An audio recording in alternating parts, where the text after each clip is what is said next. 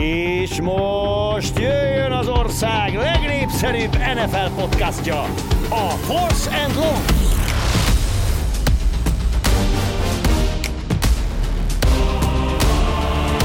Túl vagyok a Super Wildcard körön. Szuper volt ez a Wildcard kör? Kérdezem én szokás szerint ez a Force and Long Bench Márk vagyok, és itt van velünk Budai Zoli is. Szia Zoli!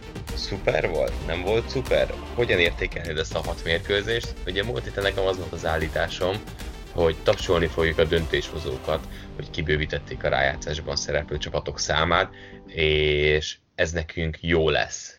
Jó lett?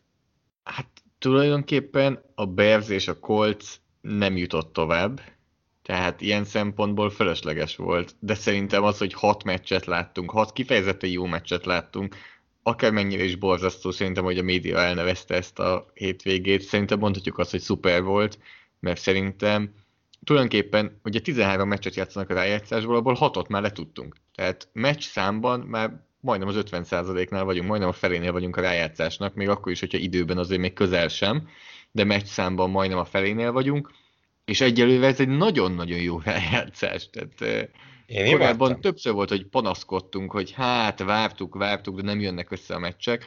Most a hatból szerintem ötve lehet azt mondani, hogy ilyen vagy olyan okokból élvezhető volt, legalább ötve, a hatodik pedig tetszett a gyerekeknek, mert mindenféle animációk jó, voltak. Jó, jó, így megmentettem, ez ilyen nagyjából a négy és félre jön ki, de azt gondolom, melyik a, hogy... Melyik a fél akkor? Á, Rams.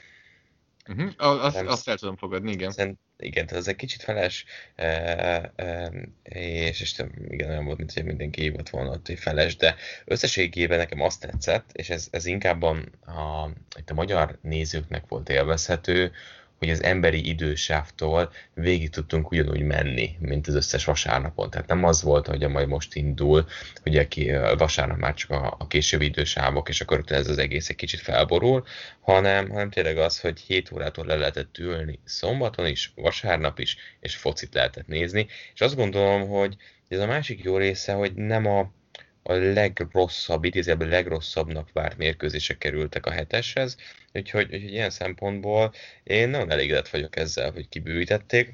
Nyilván sajnos ez, meg a választ.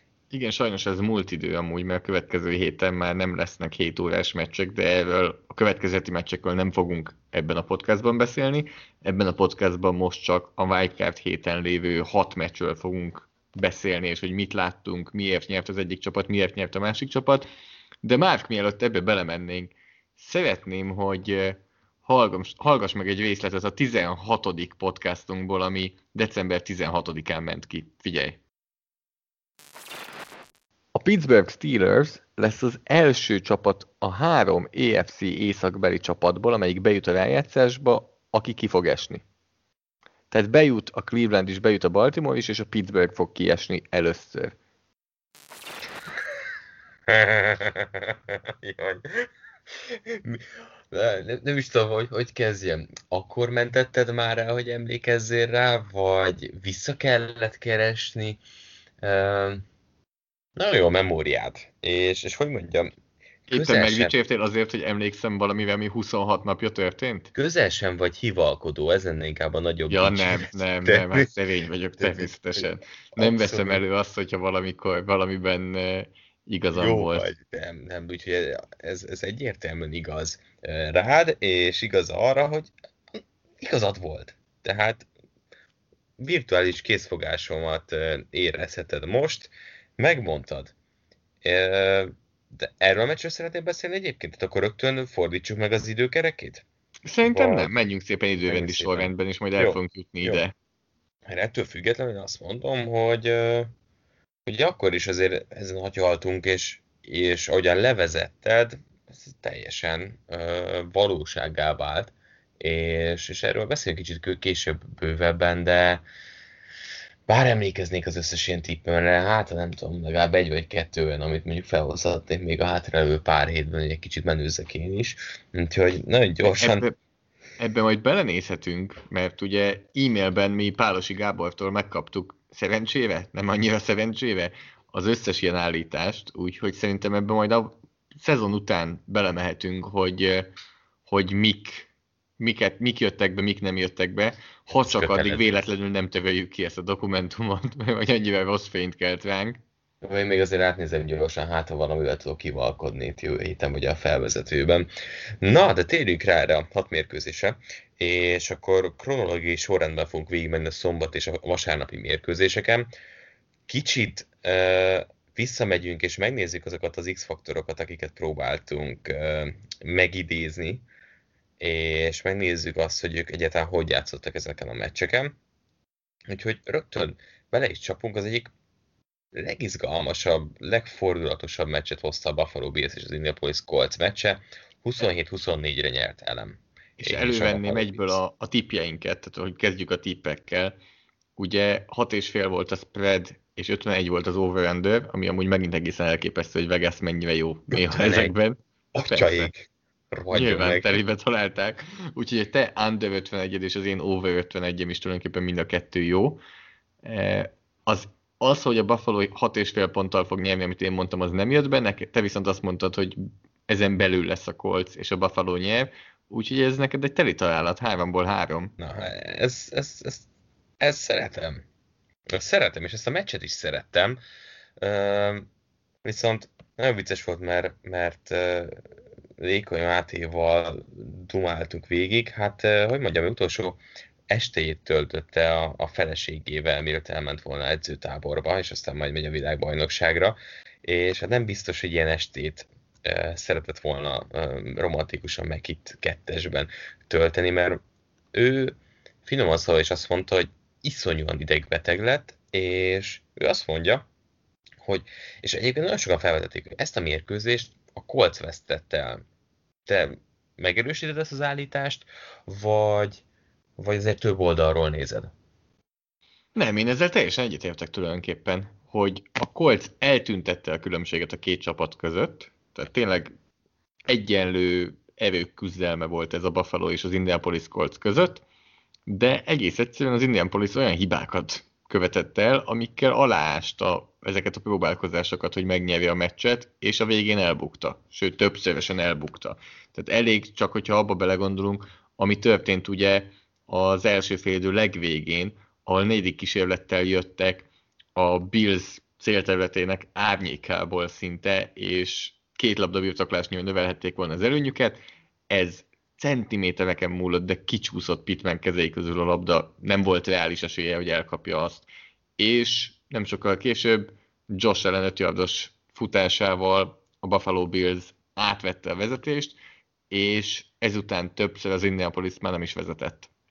És volt benne elrontott mezőnygól, voltak benne Büntetések. hülye, hülye büntetések, és ugye az is nagyon érdekes, hogy, hogy to- totálban több yardot hoztak, több first hoztak, harmadik downokban a Buffalo Bills 9-ből kettőt csinált meg, még a Colts 50% fölött volt, és, és nagyon érdekes, mert, mert pont valaki, egy beatwriter, vagy nem is tudom, hol olvastam, hogy igazából uh, Philip Rivers csak tovább vitte azt, amit még a Chargersnél abban a majdnem két évtizedben felépített, és ez egy ugyanolyan olyan, olyan reverse-ös vereség volt. Tehát botladozó, néha jobban ment, néha rosszabbul ment, de a nap végén úgy alakult, hogy pont azok az apró nüanszok, és említetted a Pittman féle uh, majdnem elkapást, Ugye erről voltak viták, hogy most ez egy jó passz volt, nem volt jó passz, túl lett dobva, nem lett túl dobva. Egyébként azt gondolom, hogy ha ezt Pittman megfogja, akkor ez egy óriási bravúr, mert oké, hogy volt a kezében, de konkrétan repült azért a labdáért. Igen. Viszont ha Rivers egyetemű vezetnie kellett, tehát ott be elé kellett dobni, de, de ha egy kicsivel ö, pontosabban céloz, akkor ez egy sima TD. Hihetetlen korán dobta el azt a labdát, mert hihetetlen korán kellett, hogy eldobja azt a labdát. Tehát nagyjából a pálya közepénél, a póznánál volt Pittman, amikor elengedte a labdát Rivers, és emlékezhetünk, hogy kb. a célterület sarkához ment a labda. Ez az, am- amit se túldobott labdának, se elejtett labdának nem írnék be. Egész egyszerűen ez pont az a kis terület, amikor az, a, az elkapó ujjaival ér csak hozzá az, a labdához, hogy azért nem lehet hibáztatni, mindenki mondja, és írták Twitteren is a megmondó emberek, akik játszottak valamikor középiskolában, Amerikában, hogy hát ha két kézzel hozzáérsz a labdához, akkor el kell, hogy kap. Ha kézzel, igen, de ha a két mutatóujjat hozzáér a labdához, akkor azt Odell Beckham Jr. kapja el, de tehát ez az Főleg nem ez, elvárás. Ez erővel, tehát hogy ilyen erővel megdobott labdáknál aztán pláne. Én is azt gondolom, hogy ez, ez, ez egyértelműen a, a bravúr kategóriája lett volna. Viszont Philip Rivers, még Riversről Igen. beszélünk, szerintem nem játszott rosszul. Szezonja egyik legjobb Nem. meccsét hozta. és nem, nem ö, szakadt be a teljesítménye, mint ahogy számos alkalommal láttuk az alapszakasz során. Igen.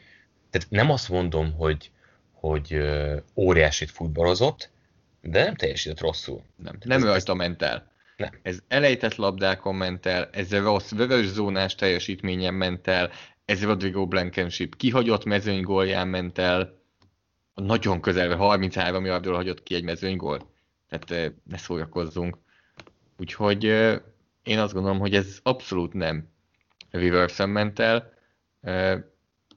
Ezzel a meccsen összesen hat labdáját ejtették el. Ugye Jonathan Taylor az újonc futó kettőt ejtett Nahim Hines egyet, T.Y. Hilton egyet, Zach Pascal egyet, Michael Pittman egyet. Ezzel nagyon nehéz mit kezdeni, amikor 33 elkapható labdádból hatot elejtenek. És ebben az az egészben az elképesztő, hogy ha átevezünk a másik oldalra, akkor azt lehet látni, hogy, hogy Ellen passzaiból Davis az összeset elkapta, Beasley összeset elkapta, Moss összeset elkapta, Singletary is összeset elkapta, Knox egyet nem, és a Dixnek 9-ből 6 volt jó. A John Brownról ne beszéljünk, mert négyszer dobott felé, és egyet sem fogott meg, de, de azért ilyen szempontból komoly eltérés volt a, a két oldalon. De ez az, pont ez az, hogy azt beszéltük a meccs előtt, hogy a Coltsnak ahhoz, hogy nyerjen ezen a meccsen, szinte tökéletesen kell játszani. Nem szabad buta hibákat elkövetni. És azt követték el. És tényleg itt volt, nagyon jól kijött az, hogy a Colts volt elég jó csapat ahhoz, hogyha jól játszik, akkor meg tudta volna verni ezt a Buffalo-t. Nem játszott jól, buta hibákat vétett, és kikapott. Szerintem ez ennyire egyszerű amúgy ezen a meccsen. Tehát itt most nem kell arról beszélnünk, hogy hát dominálták a védőfalat, vagy hogy a, az egyik gárd folyamatosan sietetéseket engedett, el volt tévedve az egyik linebacker. Nem, egész egyszerűen az Indianapolis Coltsnál sok volt az a hiba, ami nem fér bele egy nálad esélyesebb Esélyes csapat ellen. Abszolút, én is így gondolom, tehát, hogy ez, ez, ez egy fontos pont, és hát azért amellett sem szabad elmenni, hogy mi a franc volt annál a Pascal játéknál. Tehát azért még ez is segített nekik. Ugye Pascalnak dobott negyedik és tízre reverse a mérkőzés vége felé egy, egy 17 yardos paszt, ahol nemes egyszerűséggel Poyorék kibikázták a, a labdát a kezébe. És Fönn volt a mondták, térde, egyértelmű, hogy fönn volt a térde. Egyértelmű. Ez óriási bírói hiba. Az, hogy ezt De visszanézték, Zoli. Tehát ez az... Én nem is értem. Tehát, Én, hogy én azért nem tudok ezen most már felháborodni, mert élő közvetítésben nagyon felháborodtam, és ott már egy kijött belőle mindent. Tehát, hogy erre nem tudok mit mondani. Ez, ez tényleg szánalmas. Övülhet az NFL nagyon annak, akármennyire is furcsa hangzik, övülhet az NFL nagyon, hogy a Buffalo nyert, mert hogyha ezzel az elkapás után, és ez az ítélet után az Indianapolis Colts megfordítja azt a meccset, hát akkor amit Buffalo-ból kapott volna az NFL, és El Riveron, aki a bírókért felelős, az New Orleans-i. Igen. Sőt, ez még annál is durvább, mert ez visszajátszás után. Egy objektív ítélet. Az visszajátszás nélkül egy szubjektív ítélet volt. Ez visszajátszás után egy objektív ítélet, és sikerült rosszul meghozni ezt a döntést. Amivel még említenék igazából 15 másodpercet, most már tényleg nem többet. Ugye 14 pontos hátrányban támadott a negyedik negyed elején az Indianapolis Colts, touchdown szereztek, rámentek a két pontosra, és olvastam magyar fórumokon is, magyar hozzászólásoknál is, hogy hát mit csinál rájuk, mennyire elrontotta, miért kell két pontosra menni, hát az analitika mekkora hülyeség. E, Gyorsan én retweeteltem is, és ak- akkor és még a Twitteren vissza lehet nézni, van egy nagyon jó ábra, ami levezeti azt, hogy, e, hogy miért érdemes akkor, amikor 14 pontos hátrányban az első touchdown szerezned, rámenjél arra, hogy két pontost csinálj, mert tulajdonképpen a rossz eset is, vagy a, a várt esetnél kicsit rosszabb is azt jelenti, ami pont itt történt amúgy, hogy a második két Második pontos lesz sikeres, és akkor döntetlen.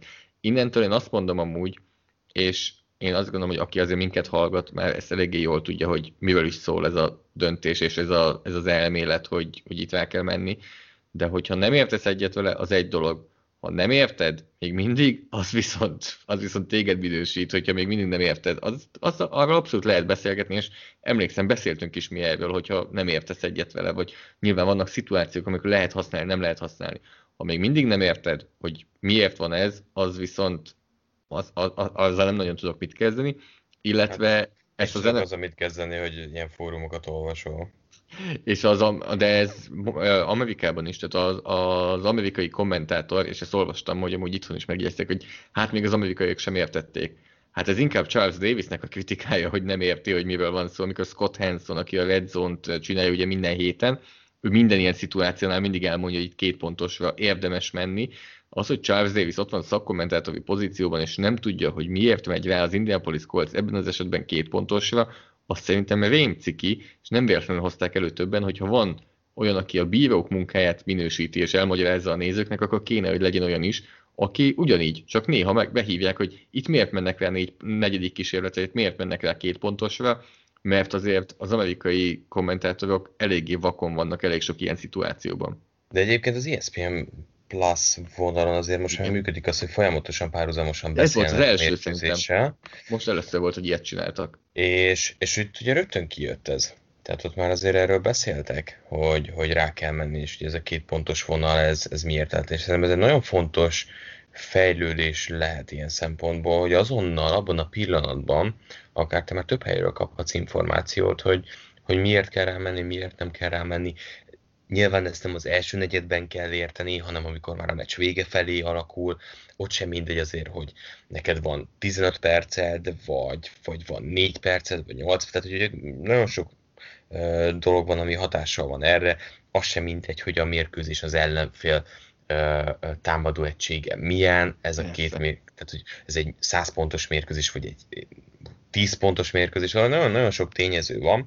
És... Amúgy érdekes, ugye volt egy negyedik kísérlet, ami nem jött be, amit az előbb említettem a másik negyed végén, és mindig mindenki azt mondja, hogy hát az analitika mindig neki menne, és azt hiszem beszéltünk is róla, hogy van egy modell, amúgy nagyon ajánlom, van egy Twitter oldal, akit érdekelnek a én negyedik kísérletes döntések, akkor én ezt nagyon ajánlom, Ben Baldwin egy modellt, egy tulajdonképpen egy botot csinált Twitteren, ami automatikusan bírálja és elmondja, hogy mit kellene csinálni negyedik kísérletre. Ez a Ben alsóvonal bot, alsóvonal Baldwin Twitter oldalon van, és ez azt mondta, hogy ott mezőnygolt kellett volna, hogy rúgjanak. És Frank Reich neki ment.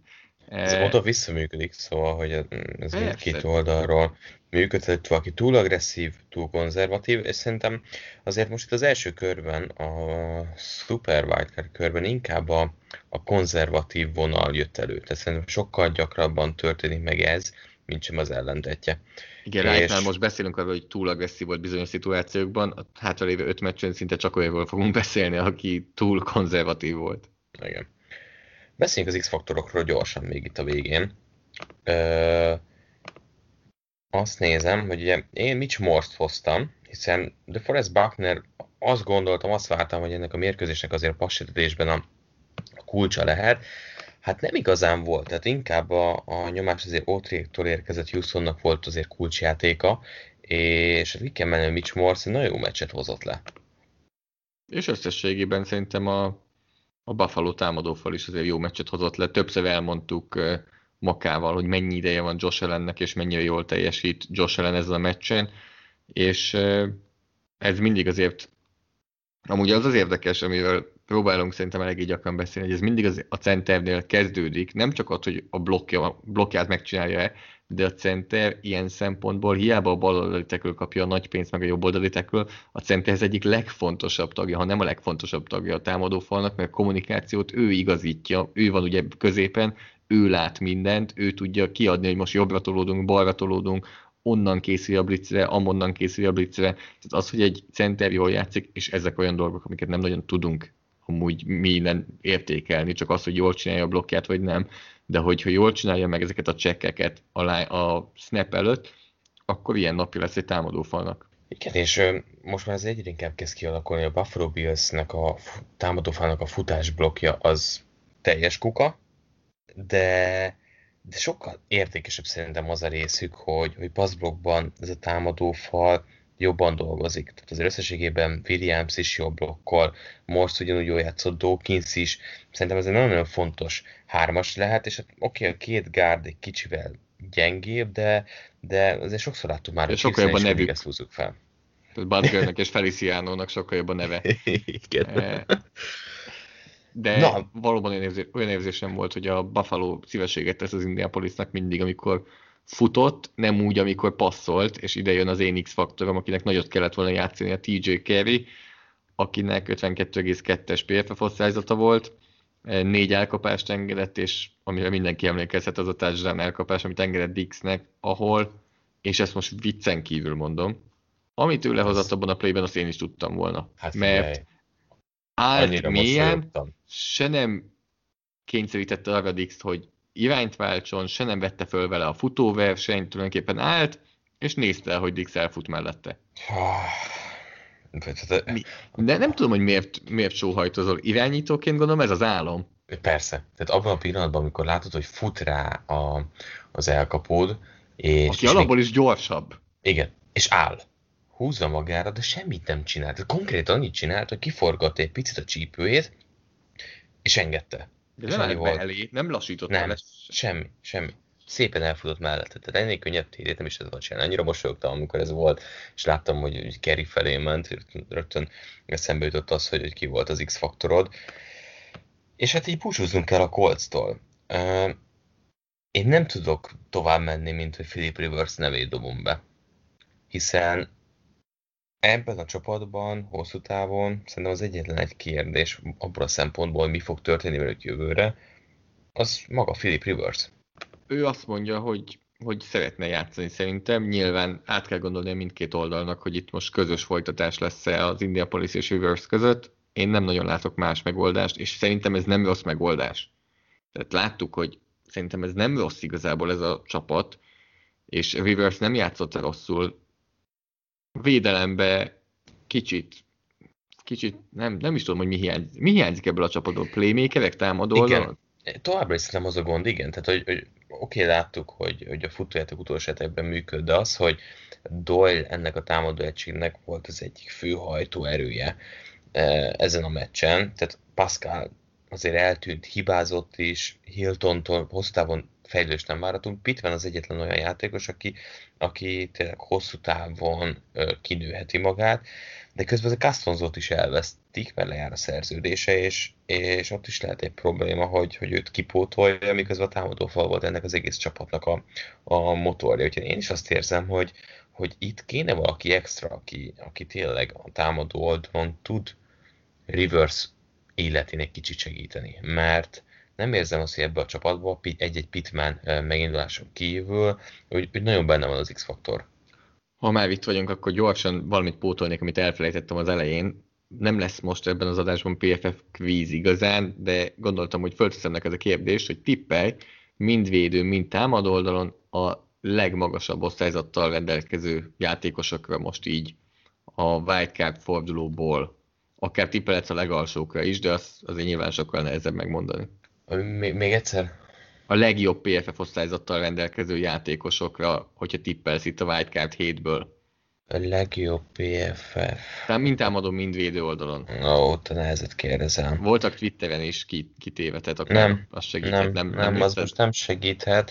Uh, hát várj, gondolkodom egy kicsit. Mondjam a legalját? Mondjam, addig, addig csak Mondd ameddig gondolkozol, elmondom a legalját. A legalsó ötöt addig gondolkozz a jókon. A támadóknál nem fog szerintem sok ember meglepődni, a legrosszabb PFF osztályzat Marcus Pansé volt, 30,6, utána a Saintsből Cesar Ruiz, a Guard 36,1, Jacob Hollister Titan a Seattle-ből 37,3, Isaiah Wright elkapó a football teamből 39,8, és Kishon Bone eh, futójátékos a Buccaneersből 40,8. Kitaláltál támadókat? Tom Brady. Tom Brady a negyedik. 9,8-as osztályzattal. Akiket közvetítettem azok közül Marcus Brown, nagyon jól játszott. Marcus Brown a nyolcadik volt az egész héten, 90-es osztályzattal. Mm, Josh Allen, mert egyébként nagyon jól futballozott. Josh Allen a 11 89-es osztályzattal. Teszem, az egy, van még egy játékos a top 10-ben onnan, amit te közvetítettél, és segít, hogyha tudod, hogy én osztályoztam annak a meccsnek az egyik felét. Roger, Roger nyúl a pácban. Seffold. Roger Seffold a 9 89,5-es osztályzattal. Hát ez van, amikor én osztályozom. De te tudod, mi durva? Hogy ezzel futott Derrick Henry 20 yardot. Tehát, hogy mennyire nincs hatással egyetlen egy kártyáték Persze. egy csapatnak a, a, az összteljesítményére. Bocsánat, Gyorsan elmondom neked a top 5-öt, ha gondolod, támadóknál.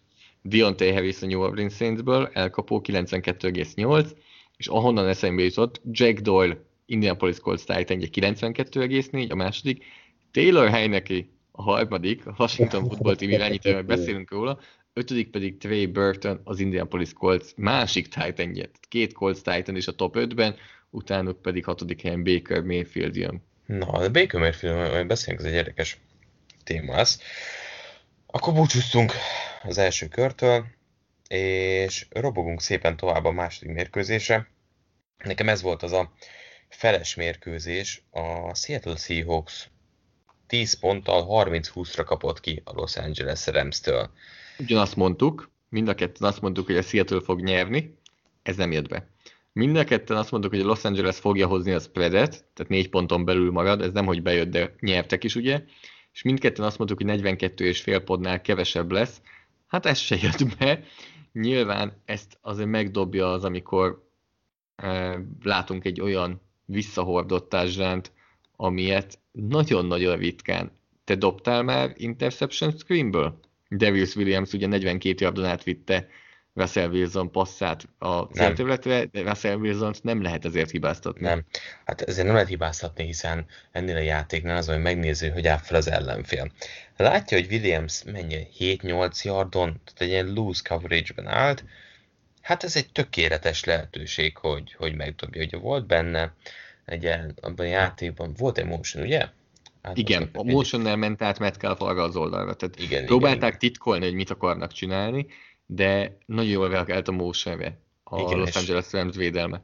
És abban a pillanatban, hogy el, visszalépett egy kicsit Metcalf, és nagyon távolról kellett volna odaérnie abban a játékban. Hát szerintem Moore volt az, ha jól emlékszem, aki Swain. próbált oda. Swain, volt, Swain, bocsánat, Swain volt az, és, és hát elcsúszott mellette Williams, aki nagyon-nagyon ráharapott arra, hogy Metcalfot játékba akarják hozni. És az egészben szerintem a legviccesebb helyzet az, hogy hát ezt megelőző percekben végig azt mutatták, sőt a korábbi percekben is, Metcalf hisztizik, problémázik, nem tetszik neki, nincs bevonva a játékba. Igazából szerintem is az volt a gondja, az, hogy nem ment a csapatnak, és még játékot sem kap. És mit ad Isten, ez tipikusan az a helyzet, hogy támadó koordinátori felfogás, meg, meg Carroll felfogás, hogy na jó, egy kicsit maradjon csöndben most már Metcalf, kapjon egy screent, ha nem tudjuk játékba hozni, kapjon egy labdát, és akkor megnézzük, mit hoz ki belőle. És és hát ebből lett a Pick Six, amiről a legkevésbé tehetett Russell Wilson, mert annyit hogy kezébe jött a labda, és már dobta oldalra. És szerintem mire észrevette, hogy ez már a levegőben bőven a hashmarkon túl van, akkor Williams kezében landolt. Kicsit ugranék, kicsit ugrálok minden irányba, most cikcakozunk minden, minden felé. Kérdezek tőled, mi volt a legkomolyabb sérülés, amivel te játszottál? Ugye nyilván azért te nem vagy profi sportoló, tehát neked nincsen az, mint talán Goffnál, hogy azért mindenképpen, amikor van tíz újja, vagy akár csak kilenc újja, akkor is ki kell, hogy menjen a pályára.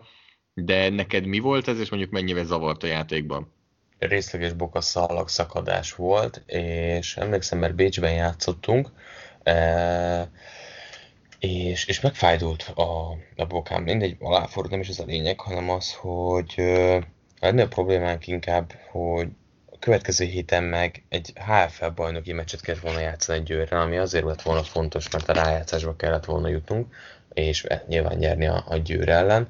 És végigjátszottam a meccset, de úgy, hogy nem bírtam ráállni a, a, a lábamra már a nérítéletbe, de nyilván mondtam, hogy jól vagyok, aztán persze egyáltalán nem. Úgyhogy szerintem az volt a legfájdalmasabb uh, sérülés így, így mérkőzés közben, főleg azért, mert nem, nem bírtam rendesen ráállni hát most Goffnak, hogy is fogalmazzunk, hát nem ment be, jól. Beszívta.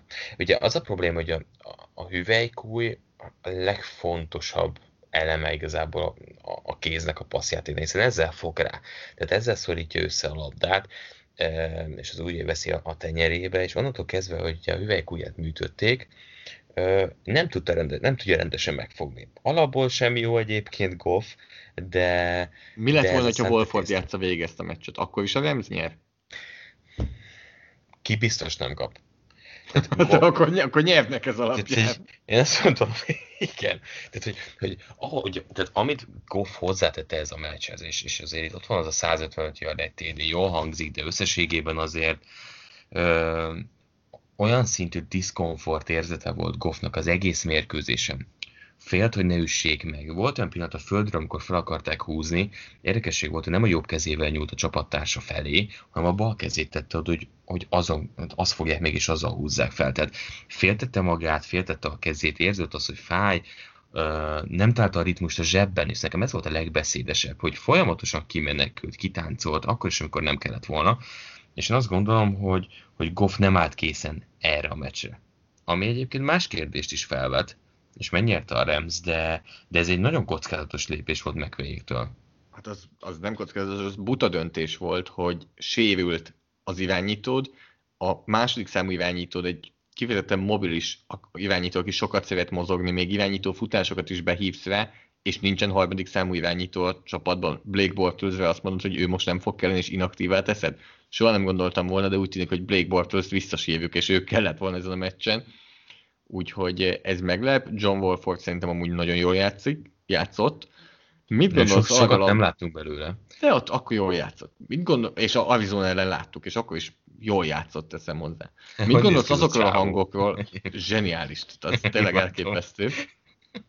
Mit szólsz azokról a hangokról, akik azt mondják, hogy lehet köntörfalazni, lehet össze-vissza beszélni, de itt leültették Jared Goffot. Lecserélték. A sérült Jared Goffot cserélték le? Nem tudom. Hogyha annyira egészséges, hogy beöltözik, és benne van a pakliba, hogy játszani fog, akkor miért nem ő játszik? Mert nem, nem is ez, ez egy jó kérdés, ugye az, az lenne szerintem a legfontosabb pont, hogy igen, akkor miért nem Bortles a második számú QB, ha sérült? Tehát, hogy akkor nem őt teszed be, hogy ő nem egészséges? Vagy azt mondod, hogy egy Bortles már annyira gyenge, hogy, hogy még egy sérült Goff is előrébb van a, a sorban. Tehát szerintem ez a kettő. Mert, mert Wolford, amikor játszik, extra tud adni azzal, hogy a futójátékba be tudsz állni. Passzjátékban érződik az, hogy Goff nem tud annyit hozzátenni pluszban. Én azt gondolom, hogy, hogy ezt még megvé sem tudja százszerzalékosan úgy, úgy, úgy magában lerendezni, de, de az, hogy ő sérült és nem százszerzalékos, azt nézik, hogy ott van Wolford 100%-os, ott van egy Goff 70%-os állapotban, csak mondtam egy számot, és a kettő közül viszont Wolfordot választják. Uh-huh. Még visszatérve arra, hogy mondtad, hogy azért ott van ez a 155 passzolt javd, amit összehozott Goff, azért 88 az kettő passzból jött, ez egyik Cooper Cupnak egy hosszú az passz, elkapás volt. ami viszont zseniális elkapás volt, mert ha az előbb megdöbi a Goff, akkor az kb. társadalom, vagy még nagyobb játék, kicsit pontatlan volt, és visszajött Cup a labdáját, és zseniális elkapás mutatott. A másik pedig Cam Akers elkapás, amikor megívamodott elkapás után a labdával, nagyjából egy yardot tett meg a labda, ugye, és más miatt is akarok erről a játékról beszélni. Jared Goff elindult előre, és csak kipöccintette a labdát Akersnek, mielőtt átlépett volna az indító vonalon. Nagyon közel volt, nagyjából nagyjából egy yardra volt. Igen, mielőtt hallott. És Pete Carroll erre úgy gondolt, hogy hát, be kell dobni a piros zászlót. De egészen értetetlen, és az összes edzőnél láttunk ilyet ebben a fordulóban, vagy mi, majdnem összes, ugye Frank Reichnál is láttunk ilyet, amit nem értettél, hogy, hogy mit néz. Mit akar, mit akar kihozni ebből? Tehát őszintén nem, nem is értem a dolgot oké, hogy fellépett a zsebből, de ez egy tök hosszú passz volt a, a, a, a lépés számokban, ez egy mély passz volt, tehát alapból, amit hátra ment Goff, abból bőven lépkedhetett még fölfelé. Nem tudom, hogy nem volt senki, aki mondta volna, hogy ez, ez, ez a kanyarban nincsen, tehát, hogy nem, hogy igazából pont az a vicces, hogy Goffnak nem, hogy volt olyan testrésze, hogy ami keresztezte a vonalat, nem, nem volt olyan testrésze, ami keresztezte. De azért, mert annyira távol állt attól a vonaltól Jared Goff. Úgyhogy... Nem is értettem. Óriási, beszéljünk, óriási. Beszéljünk arról az oldalról, ami talán talán többeket érdekel, vagy szinte mindenki arról az oldalról beszél szerintem ez a meccs kapcsán. Mi történt a Seahawks támadósorral, miért volt ilyen gyenge, gyenge volt-e, négy elejtett labda van itt most, Jacob Hollister felé öt labda ment, abból nulla elkapás, kettő elejtett labda, az azért nyilván nem túl szép, DK Metcalfnak is ugye volt egy elejtett labdája, volt olyan, amikor elkapta és annyira megütötték, hogy egyből elejtette azt. Én azt gondolom, és erről most már beszélünk szerintem nem hetek, hanem hónapok óta, hogy valószínűleg ez a legjobb védelem az NFL-ben az a Los Angeles Rams. Nem véletlenül, hogy első éve után a semmiből érkező Brandon staley minden csapat megkeresi a megüvesedett vezetőedzői pozícióra, hogy interjúzzon, mert egy nagyon jó védelmet rakott össze, és amikor azt mondjuk, hogy innovatív, akkor ez egy olyan innovatív védelem, amelyik a passz megállítására készül föl. Tehát azt mondja mindenki az NFL 101 éves történetében, mindenki azt mondogatta, hogy meg kell, hogy állítsuk a futást, meg kell, hogy állítsuk a futást.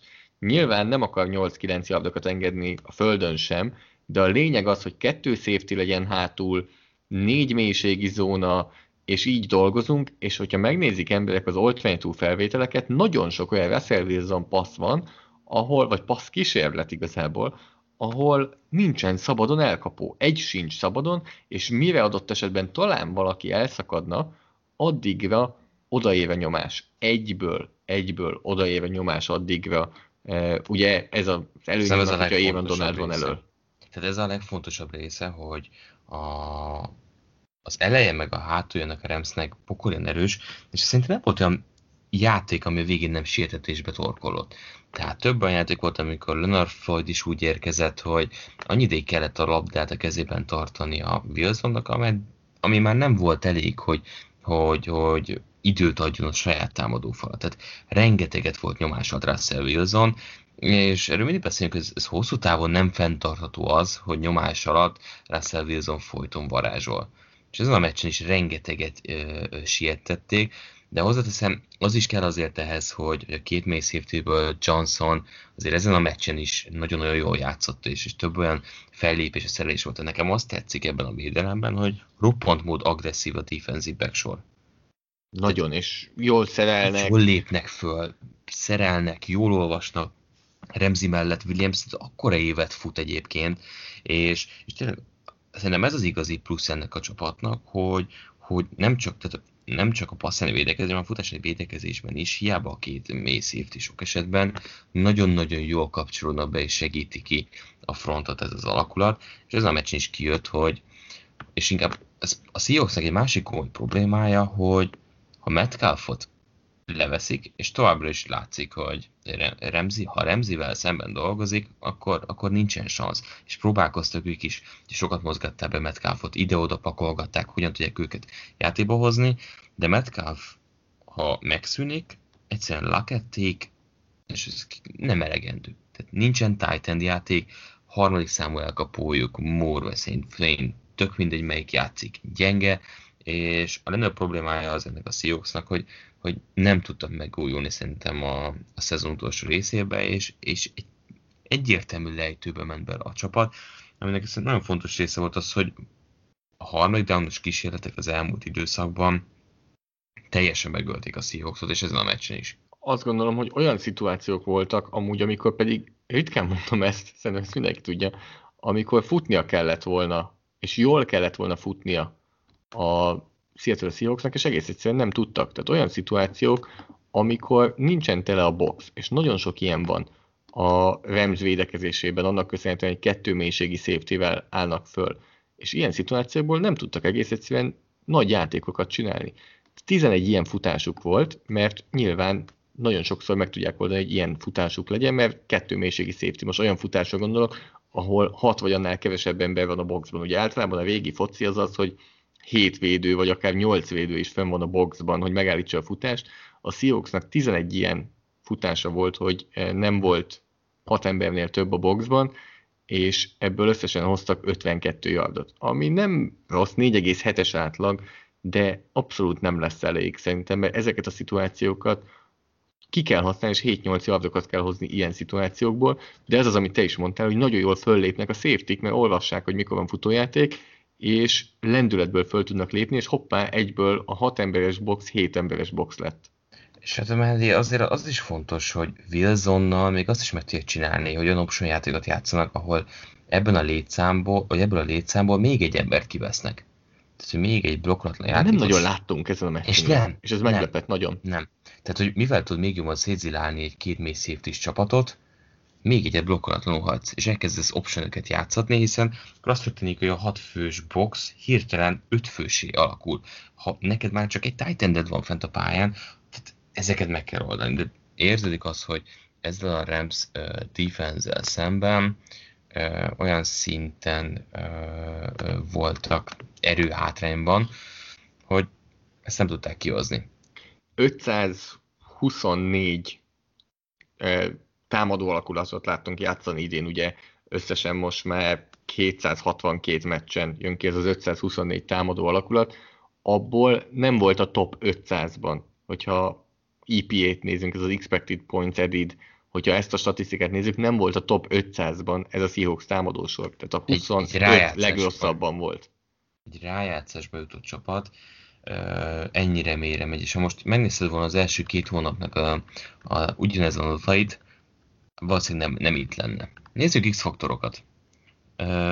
Én Jordan Simmons mondtam, a balgárgyát a Seahawksnak, aki nem, kezd, nem volt kezdő a mérkőzésem, és Jupati megsérült, úgyhogy beállt. megszérült, és akkor állt be. Így van. Úgyhogy kevesebb snappet volt fent a pályán. Jobbet ugye nem is volt szerintem egészséges, és róla is ment egyébként Donaldnak az egyik szekje, a, amikor nagyon mélyen a vörös zónán belül, a saját célterületükhöz közel szekelték Wilson, de hát Simonszal sem jártak sokkal jobban, mert róla is csináltak egy szekket, úgyhogy nagyjából beigazolott az, hogy, hogy a belső hármasnak a, az egyik tagja Simons, hát eléggé szenvedett a mérkőzésen.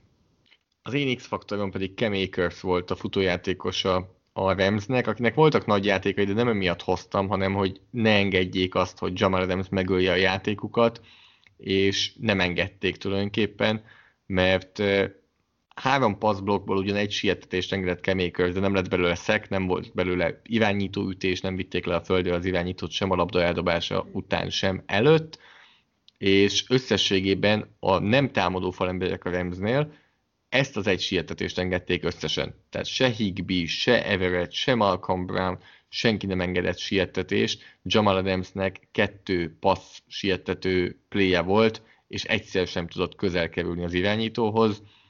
Szerintem egyértelmű, hogy azért ez szerepet játszott abban, hogy 30 pontig jutott a Los Angeles Rams, még akkor is, hogyha abban benne van, hogy Darius Williamsnek a visszahordott touchdownja. És hát azért Andrew whitford is így végezetül említsük meg, aki szinte végigjátszotta a mérkőzést. Nagyon jó, hogy hoztad be, pont akartam is róla beszélni, hogy november 15-én a 39 éves Andrew Whitworth elszakította az egyik kevesszalagját, bocsánat, az egyik térszalagját, és megsérült az egyik másik térszalagja. 55 nappal később kezdő baloldali teklőként játszott egy playoff meccset, azt nyilatkozta, hogy ő azt gondolja, hogy jövőre is szeretne játszani, 2021-ben is szeretne az NFL-ben játszani, és nem, hogy játszott, az egyik legjobb játszott. volt a csapatban. Elképesztő, játszott. olyan erő van ebben a csávóban. És végig mindig azt néztem egyébként, hogy mennyire egészséges. Tehát csak azt néztem ilyen zónablokk, nem, hogy ment jobbra egy zónablokk, hogy ugye futott fel a linebackerre, és hogy felére, és felért, és, és, és még megütötte még ilyenek, úgyhogy uh, Whitfordnek tényleg azért ez egészen elképesztő, hogy ennyi idővel a sérülés után pályára tudott lépni. Nagyon várom, hogy majd beszéljünk erről a Rams Packersről a következő podcastban, de most menjünk tovább. Még mindig szombaton vagyunk, és tulajdonképpen akkor a kettő legjobb irányító teljesítményével fogunk most beszélni. Tampa Bay Buccaneers Washington Football Team, a Tampa Bay Buccaneers 31-23-ra nyert, és mondom, hogy mit tippeltünk, 8 és feles volt a spread, mondom, hogy Vegas Többet. mindig, tehát meg, Mi Vegas, többet mondtunk. és mi mind a ketten azt mondtuk, hogy többel fog nyerni a Tampa Bay. Te azt mondtad, hogy 45 pont alatt lesz a meccs, én azt mondtam, hogy 45 pont felett, úgyhogy ez most nekem volt akkor így 2 pont a háromból, neked pedig egy pont a háromból, mert azért te is azt tippelted, hogy a Tampa Bay Buccaneers nyerni fog. Tudod, Hogyha- hát nem igen? számoltam bele azt az irányító játékot. Tehát, Pont ezt akartam kérdezni, hogy máshogy tippelsz, hogyha tudod, hogy Smith van, vagy Heineke? Heineki? Ö, Valószínűleg Nem. még negatívabb lettél volna. Igen, igen, igen, igen. Viszont rácáfolt. Tehát, hogy Heineki azt kell, hogy mondjam, amit ő is elmondta, hogy, hogy bizonyított ezen a mérkőzésem, és tök érdekes, hogy Arian Szék elmondták, hogy nem kalkuláltak azzal, hogy ő fog játszani, és nem kalkuláltak azzal a részével, hogy azért egy jóval mobilisabb irányító, mint Alex Smith, és meglepte a Tampa Bay Buccaneers védelmét, akikre egyébként azt gondolom, hogy amilyen jól kezdték a szezont, és amilyen szépen agresszíven dolgozta, főleg az emberezéses játékoknál dínék, azért ez egy, érzek egy némi nemű Ezt kettészedném. megkopást. Figyelj, kettészedném, hogy passzjáték és futójáték. Mert szerintem futás elleni védekezésből még mindig nagyon erős ez a Buccaneers védelem. Az, de hogyha van ideje az irányítónak, és ezt láthattuk tényleg, hogy Toddból szinte mindent megpróbált. Jöttek a blitzek, kimozgott hely neki, vagy visszadobott a blitzbe, nagyon jó döntéseket hozott, pontos passzokat adott, és jól meg is tudta nyújtani a játékot, amikor kellett. Tehát eh, szerintem a passz védekezéssel van baj. Nem véletlen az, De az hogy az értékes. Devin Tehát, White-ot minden játékban elküldik blitzelni, amikor egészséges. Mert ha nincs sietetés, akkor hátul engedik a nagy játékokat. Igen. Ez, ez tény. Ugye ez, ez a hátránya ennek az agresszív védekezésnek, hogy nagyon-nagyon sok egy-egyenlé párharcot kínálnak. És, és erre is építik folyamatosan a, vonalat. Tehát a futásra védekezés az, az oké, okay, de a, most sem az okozta a problémát. És az egész meccsnek egyébként nagyon érdekes íve volt, hogy a Tampa Bay azt érezted, hogy ezt a meccset ők folyamat le akarják zárni. Tehát, hogy nyerjük már meg ezt a meccset, legyünk már túl ezen a meccsen. Tehát azért vezettek ö, 15 hétre, vezettek a későbbiben 28-16-ra, ugye a végén szakadt félidőjében 31-23, de az Istenért nem akarta megadni magát a futballtím és Heineke, és ez hozta igazából ki, hogy, hogy ez a meccs jó legyen. Tehát, ha egy, egy átlagos Rex Smith teljesítmény van, vagy ő is úgy játszik, amit mondjuk alapvetően várunk, akkor ez a meccs nem lett volna több annál. Így meg azt érezzük, hogy, hogy, hogy a futballtímnél nem vártuk azt, hogy, hogy meccsben tudnak maradni, és ezért van egy kicsit ilyen édesebb szájíze mindenkinek, mert én azt gondolom, hogy ettől függetlenül meccsben ez- ezt kontrollálta a Buccaneers ezt a meccset, és akkor ne felejtsük el, hogy a végén azért a, Washington futballtímnek megvolt a sansza.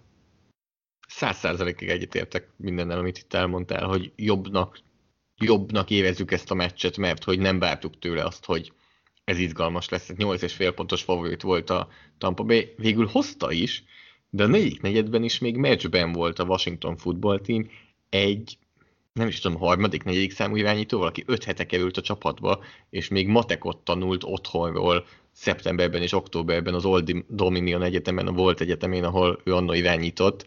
Tehát ez, ez tényleg egy ilyen tündérmese, azért, és erről mindig beszélünk a rájátszás, egy tündérmese, de jobb azért a rájátszás tekintetében, hogy a Tampa Bay nyert, és ahogy te is mondtad, hogy mindig próbálták lezárni a meccset, mert jól is játszott a támadósor. A legjobb időben valahogy úgy néz ki, hogy kezd összeállni ez a Tampa Bay támadósor, amely nem egy gyenge védelem ellen játszott. Azért ezt elmondtuk, hogy azért itt eh, ez a Washington Football Team, itt főleg a védelme az, amelyik erős ennek a, a csapatnak.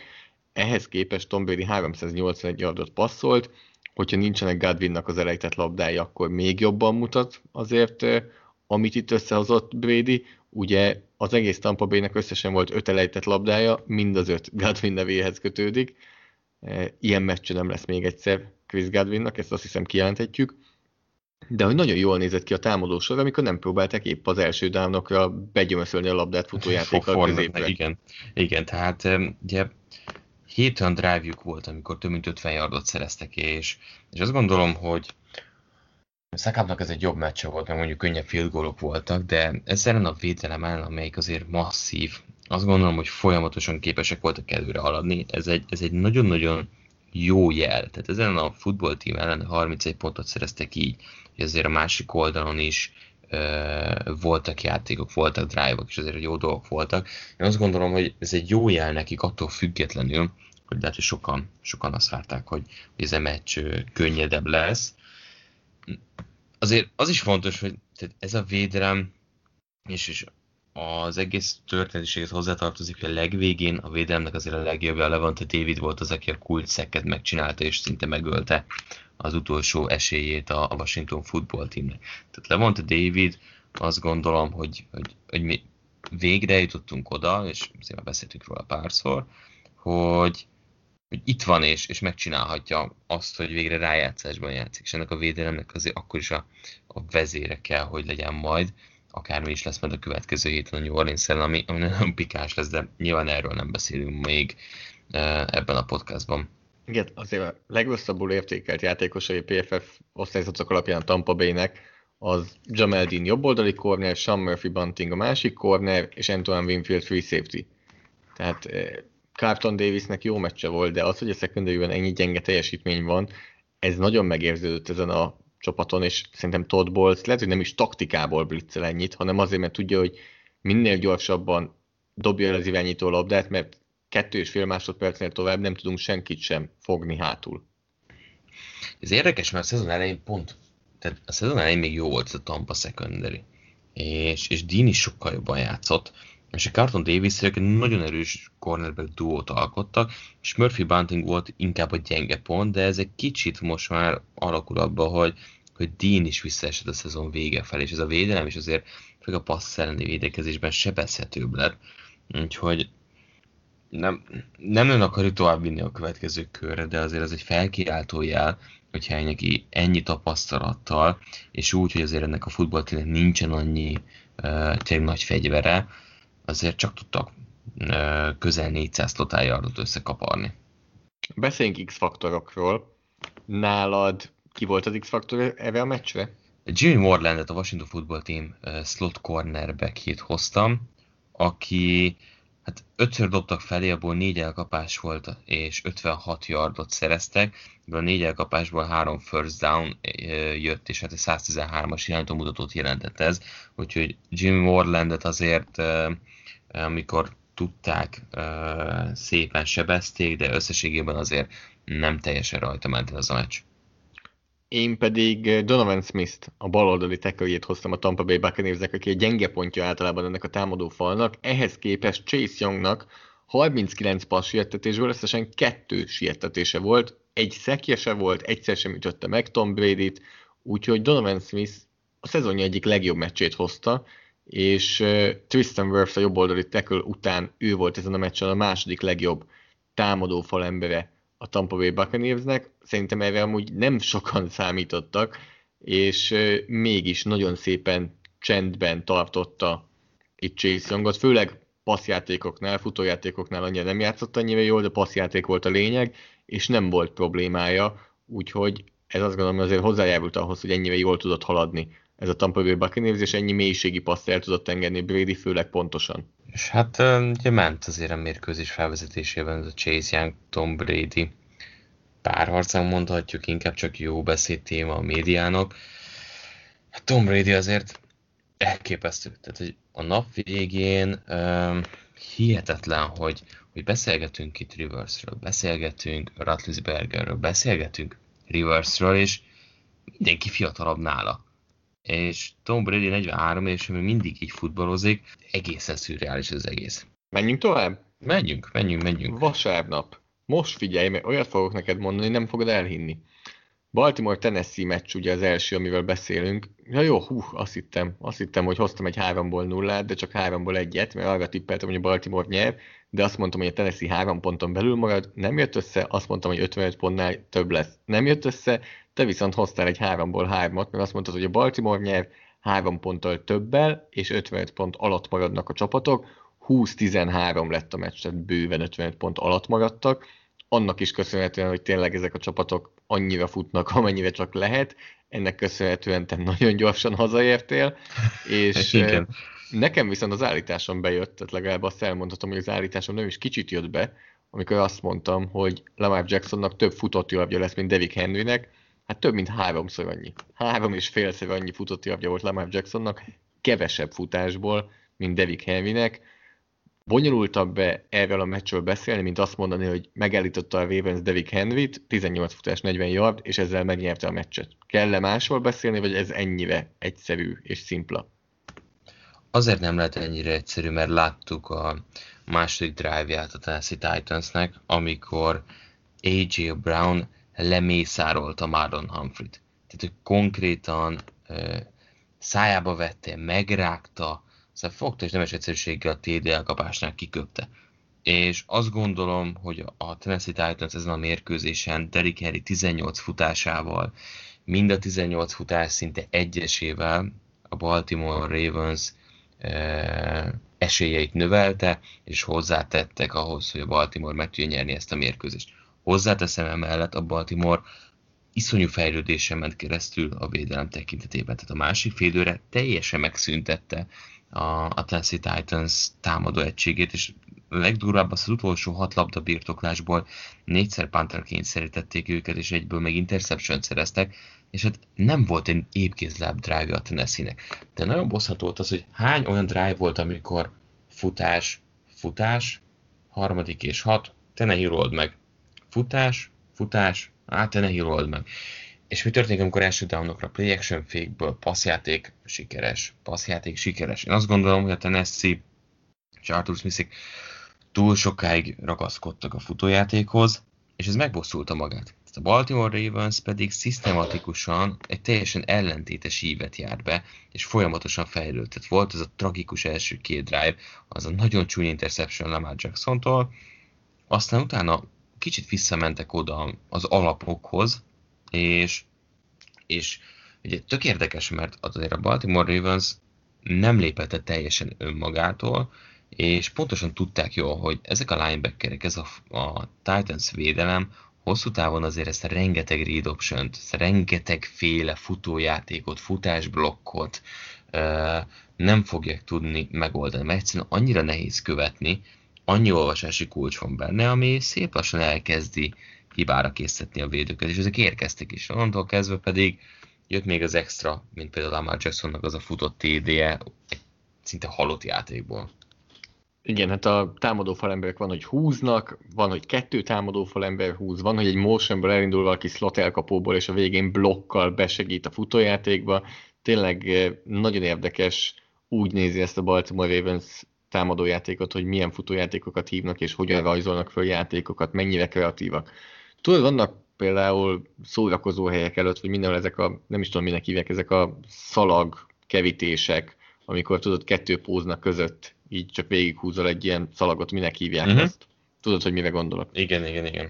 Hogyha a támadó falemberek dereka körül lenne egy ilyen, tehát mondjuk a baloldali tekol és a baloldali gáb között, baloldali gáb és a center között, és így végig, és ott, akkor így érted, hogy nagyjából hogy nézze ez ki. Így kéne játszani, Lamar Jackson hányadik legjobb irányító lenne az NFL-ben? hát, nagyon sok. Nagyon sokadik. Nem lenne a tízben. Nem, nem.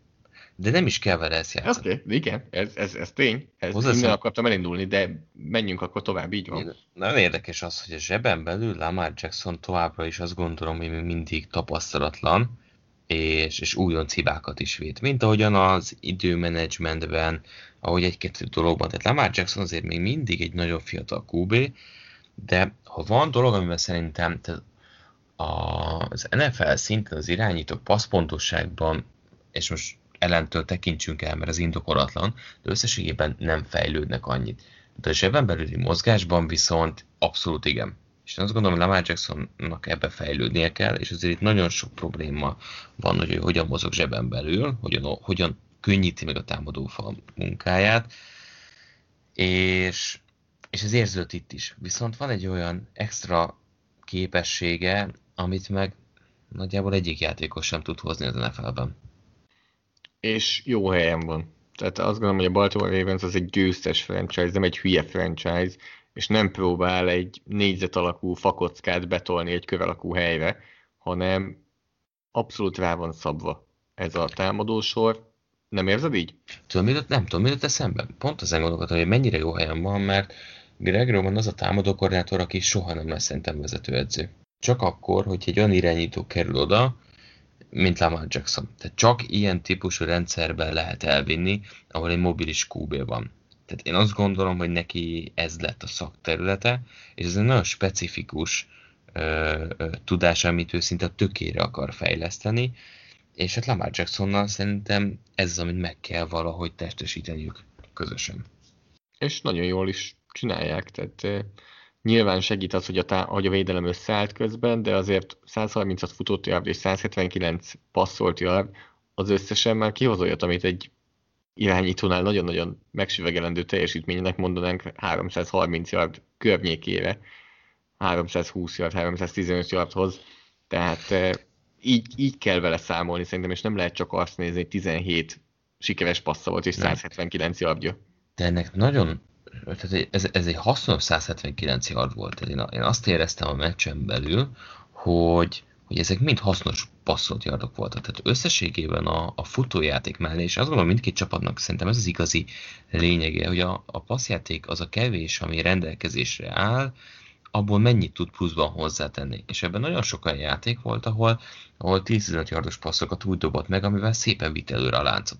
Én pont nem éneket emelnék ki, hanem azt, hogy mennyire jól épül a passzjáték a futójátékra, hogy besűrűsödik a Tennessee Titans, ott van az egész boxban 8 védő, akkor a, a második félőben, talán a harmadik negyedben voltak drive-ok, amikor egymás után jöttek olyan játékok, quick out az oldalvonal felé, és három-négy yardot adopta egy Titannek, egy fullbacknek, ja, Ricardnak a labdát, és akkor fusson. De hogyha mindenki belül van, akkor nem fogunk mi középtávon passzolni, nem fogunk mélységi passzokat dobni, hanem rövid szélség, szélső passzok, két-három yardra, amiből hoznak mondjuk még 5 yardot elkapás után, 7-8 yardot megtettek, tökéletes a Baltimore-nak, a linebackereknek a következő játékban két lépéssel szélesebben kell felállni. Egyből már megnyitja akkor ez a futósávot.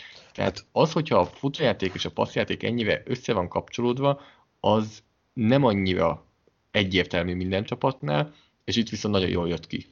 És főleg az, hogy Marcus Brown volt két olyan játék, amit eljátszottak, hogy az egész lényeg az, hogy jobbra megy belül a futójáték, de amellett Lamar Jacksonnak is van egy opciója, és ugye balról befelé jobbra mozogva indul el Brown, de onnan visszavág balra, és fut egy ilyen swinget.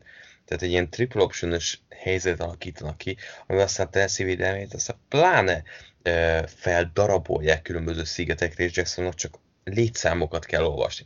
Tehát elég sok uh, ilyen opciós játékot játszunk a Wolves, meg korábban is a, a, a csapatainkban, és összességében a, a snapek előtti mondjuk különböző coverage-ek átalakításától eltekintve pofon egyszerű tud lenni.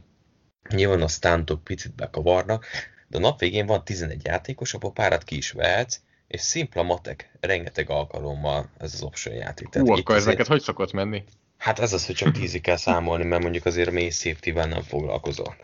És az nem egy. Hát tudod, hogy két kézzel még el tudok számolni, de szorozni nem kell, csak kivonni, ez meg azért ennyi összejött így, így 30 pluszosan, de hogy, hogy ez nagyon könnyű játék tud lenni, és itt jön be az, hogy Jacksonnak a, a játék intelligenciája a passzjátékban azt gondolom ezért tehát nem Mahomes szintű nincsenek olyan ösztönei, viszont nagyon szépen romanék lefejtik azokat a komoly kihívásokat, amiben mondjuk Jackson beleeshet, és, és, és az nem az ő terepe. Úgyhogy azt gondolom, hogy ez a támadó egység ez nagyon jó volt, fontos része az, hogy Dobinszék és Edwardsék is hozzátették a magukért, de, de nem tudom, én imádom nézni a Baltimore Ravens, mert ha van látványosabb dolog a passzjátéknál, az a hatékony futójáték. És amikor elkezdték ezeket az inverted víreket ugye az első két, két és fél negyedben végig az volt, hogy Jackson ment kívül, futás belül. Vagy pedig az volt, hogy, hogy futójáték jobbra, Jackson balra. Ez a fajta két, két, két option játék volt. És elkezdték utána azt csinálni, a running back ment kívül, Lamar Jackson belül. Két-három ilyen játék volt, és brutális yardszerzés volt mindegyik e, ilyen esetnél. Tehát az ebben a nagyon nehéz a védelem részéről, hogy egy idő után túl fogják játszani a saját szerepüket, mert, mert túl kell, hogy odaérjenek. És ezt láttam egyébként a védelmen, tehát hogy óriási energiabefektetést csinált végig ezen a mérkőzésen a Tennessee védelme, hogy kiérjen a pálya szírére. Tehát nagyon kemény meló volt, az Landry volt nagyon sokszor így, de Evansék ugyanúgy, hogy, hogy Longgal együtt valahogy kiérjenek a, a, a pálya szélére. Aztán ugye ebből indul ki az, hogy mindenki, hogy betömörül, ugye mennek kifelé a Ravens, kiérjenek oda, és elkezdek túlfutni ezeken a játékokon. Úgyhogy ez nagyon jó, nagyon látványos meccs volt nekem, és én nagyon élveztem, eltekintve Derrick Henry 18 futás kísérletétől. Viszont, ha már szót, szót ejtettél róla, akkor beszélj kicsit az X-faktorodról, vagy inkább X-faktoraidról. Hát nekem Long és Evans volt, akik hát um, azért a nap végén szépen, szépen fel lettek falva. Tehát a futás elleni védekezésnél érzett az én azt gondolom, hogy a meccs elején a Long és Evans jobban játszott. És, és, és megcsinálták a dolgokat nagyon sok esetben, és nagyon fegyelmezett volt a védelem, tehát hogy nagyon sokszor volt az, hogy mellé fellépett Bayard is, fellépett King, és, és prób- nagyon figyeltek arra, hogy jó legyenek osztva ezek a szerepek. Aztán ahogy kezdett kicsúszni a meccs, és ahogy elkezdett a futójáték működni a boxon belül, úgy esett szétlomnak is Evansnek is a, a játéka. Összességében nem húznám rájuk a meccset, de, de nem is adtok extrát ehhez a meccshez az én X-faktorom, hát ő adott extrát a meccshez, de az összességben szerintem mondhatjuk, hogy zseniálisan játszott volna, csak a legfontosabb szituációban pont megmutatta magát. Az Marcus Peters volt, aki felé 5 passz ment, abból 3 elkapás volt 29 yardért, de a kettő sikertelen passzból az egyik az az az interception volt, ami eldöntötte a meccset. Nem volt nehéz dolga, mert elesett az elkapó előtte, de Peters azért behúzta azt az interception és ezzel megnyerte a meccset, és mehettek ünnepelni a logóra. Azt, azt, igen, azt láttad, hogy AJ Brown szinte egy sima TD csinált volna abban a játékban? Nem láttam. Tehát az a durva, hogy egy mély safety volt, aki jobbra húzódott le a, pont a passz irányába Raymond felé, és bal oldalon AJ Brown már fel is emelte a kezét, tehát hogy a cornerback elé már befutott. Szerintem azt már nézd meg egyébként, mert, mert tényleg az van, hogyha hogyha ott bevállalósabb tenegél, én azt gondolom, hogy nem akartak túl agresszívek sem lenni, hogy nem maradjon elég idő a másik oldalon, akkor, akkor az, az ott az a játék abban simán meg lett volna elnézve AJ Brownnak a, a performance-át. Én még a titans egy dolgot szerettem volna elmondani, és nem tovább mehetünk a következő meccsünkre. Roger Seffold jó volt. nem annyira, mint a, mint a Pittsburgh Steelers ezerszeres Pro Bowlere. De még nem az a meccs, Márk. Miért? Jaj, úristen, jó, hát ez a meccs, amiről nem akarok beszélni. Ezt látom. A gyerekeknek Ezt... mesélj róla, mert a gyerekek megnézhették a Nickelodeonon, ahogy a Chicago Bears 9 pontot szerez, ami kicsit csalóka, hiszen az utolsó utáni másodpercben szerzett ebből 6-ot, és 21 pontot kap a New Orleans Saints ellen, tehát 21-9 lett ez a meccs. Ugye 10 pontos favorit volt a New Orleans, mind a kettő azt mondtuk, hogy ennél kevesebb lesz a két csapat között. Ez nem jött be. Mindketten azt mondtuk, hogy New Orleans fog nyerni. Ez bejött, és mind a ketten azt mondtuk, hogy 47 pontnál kevesebb lesz ezen a találkozón. Ez is bejött, hiszen összesen 30 volt. Mi van Vegas? Mi van? Jó, de az nem jött be, hogy 10 pont között, 10 ponton belül majd a Chicago. Jó. Mondja, most... ne ünnepelj. Szorítkozunk a, az eredményességre, légy szíves. Kezdjük akkor az X-faktorokkal most ezen a meccsen. A te x faktorod Demario Davis volt. Hát most mit mondjak, sok minden nem kell csinálnia. Tehát, hogy Montgomeryek 12-szer futottak, a passzeli védekezésben sem volt túl nagy szerepe. Összességében, tehát ez a Chicago Bears támadó egységben nem, ellen nem kell azért túl sok mindent hozni.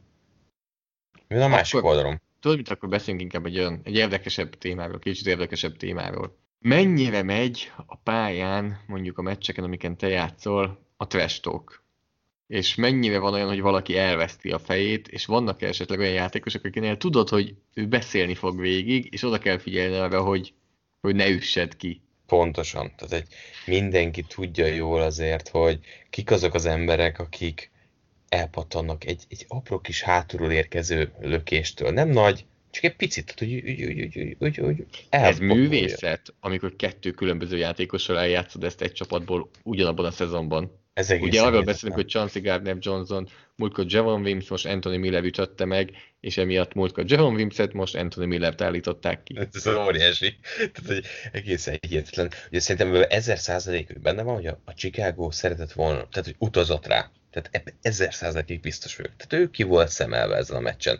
És ez akkor alakul ki, amikor meglátod ezt az embert, ott vagy, és, és, és magyaráz, és, és dor pattan el az agyat. Tehát az van, hogy a New Orleans Saints az azért az elmúlt években a tökére fejlesztette ennek a, az egésznek a tárházát és a, a szintjét. Tehát nem szabad belemenni a New Orleans saints szemben e, trestolva. Itt azt kell csinálni, meg kell a New Orleans, és legvégén integetni, hogy szevasztok. Tehát, hogy teljesen felesleges, amúgy is... Erre reális esélyük nem volt. Nem. Hát figyelj, őszintén leszek, két, két kulcs momentum volt nekem. Tehát egyértelműen Wimsnek az az elejtett labdája. Tehát az, az egészen hihetetlen, hogy amúgy is pontosan tudja hogy Chicago, hogy kevés sansza van. Nagyon-nagyon jó hívás volt ez a trükkös játék. amit Trubisky megdobott nagyon-nagyon jól hosszan, és, és elejtette Wims, ez volt az egyik nálam, a másik pedig az, amikor a Travis Murray futott TD előtt hard count bemozdították a Chicagói védelmet, és ez egy first szerzett a New Orleans, és utána jött Murraynek a futott TD-je, és 14-3 a különbség, ott már tiszta volt, hogy a Chicago nem fog visszajönni ebbe a meccsbe. Szerződés hosszabbítás Mitch Trubisky-nak? Én a meccs előtt olvastam azt, hogy ahhoz egy óriási playoff rant kéne produkálni, hogy ő szerződést kapjon. Ez nem hát az, volt? Nem, hát figyelj, hát futás az volt három kísérletből tíz yard. Nem csak Trubisky múlott azért, tehát hogy mindent, mindent a nyakába akarunk húzni Trubiskynek. Ne, nem, nem, nyilván csak nem. Nyilván nem, nem csak, csak ő, ő nem jó. Persze, nem hát ott volt Wingsnek tényleg az az elejtett labdája, amit az előbb említettél. Összességében nem volt ő annyira rossz ezen a mérkőzésen. Azt gondolom, hogy, hogy azért most tényleg leveszik a szemellenzőt, a szezon végén jobban futballozott, mint az elején. Ez, ez így van, de Csak gyengébb csapatok ellen. Gyengébb csapatok ellen. És ez a Sőt, meccs... egy erősebb csapat, és 59 perc 59 másodpercen keresztül nem szerzett touchdown a Chicago. Ez a baj. Tehát, hogy nem csak neki kéne mennie ilyen szempontból, de amúgy amire épített a Chicago, azt is az érződ, hogy ők megpróbálták legalább eldobni a futójátékot. Tehát Montgomery-nél érződ azt, hogy nem akarják túl erőltetni ezt az egészet, nem is futott sokszor, mert, mert nem megy.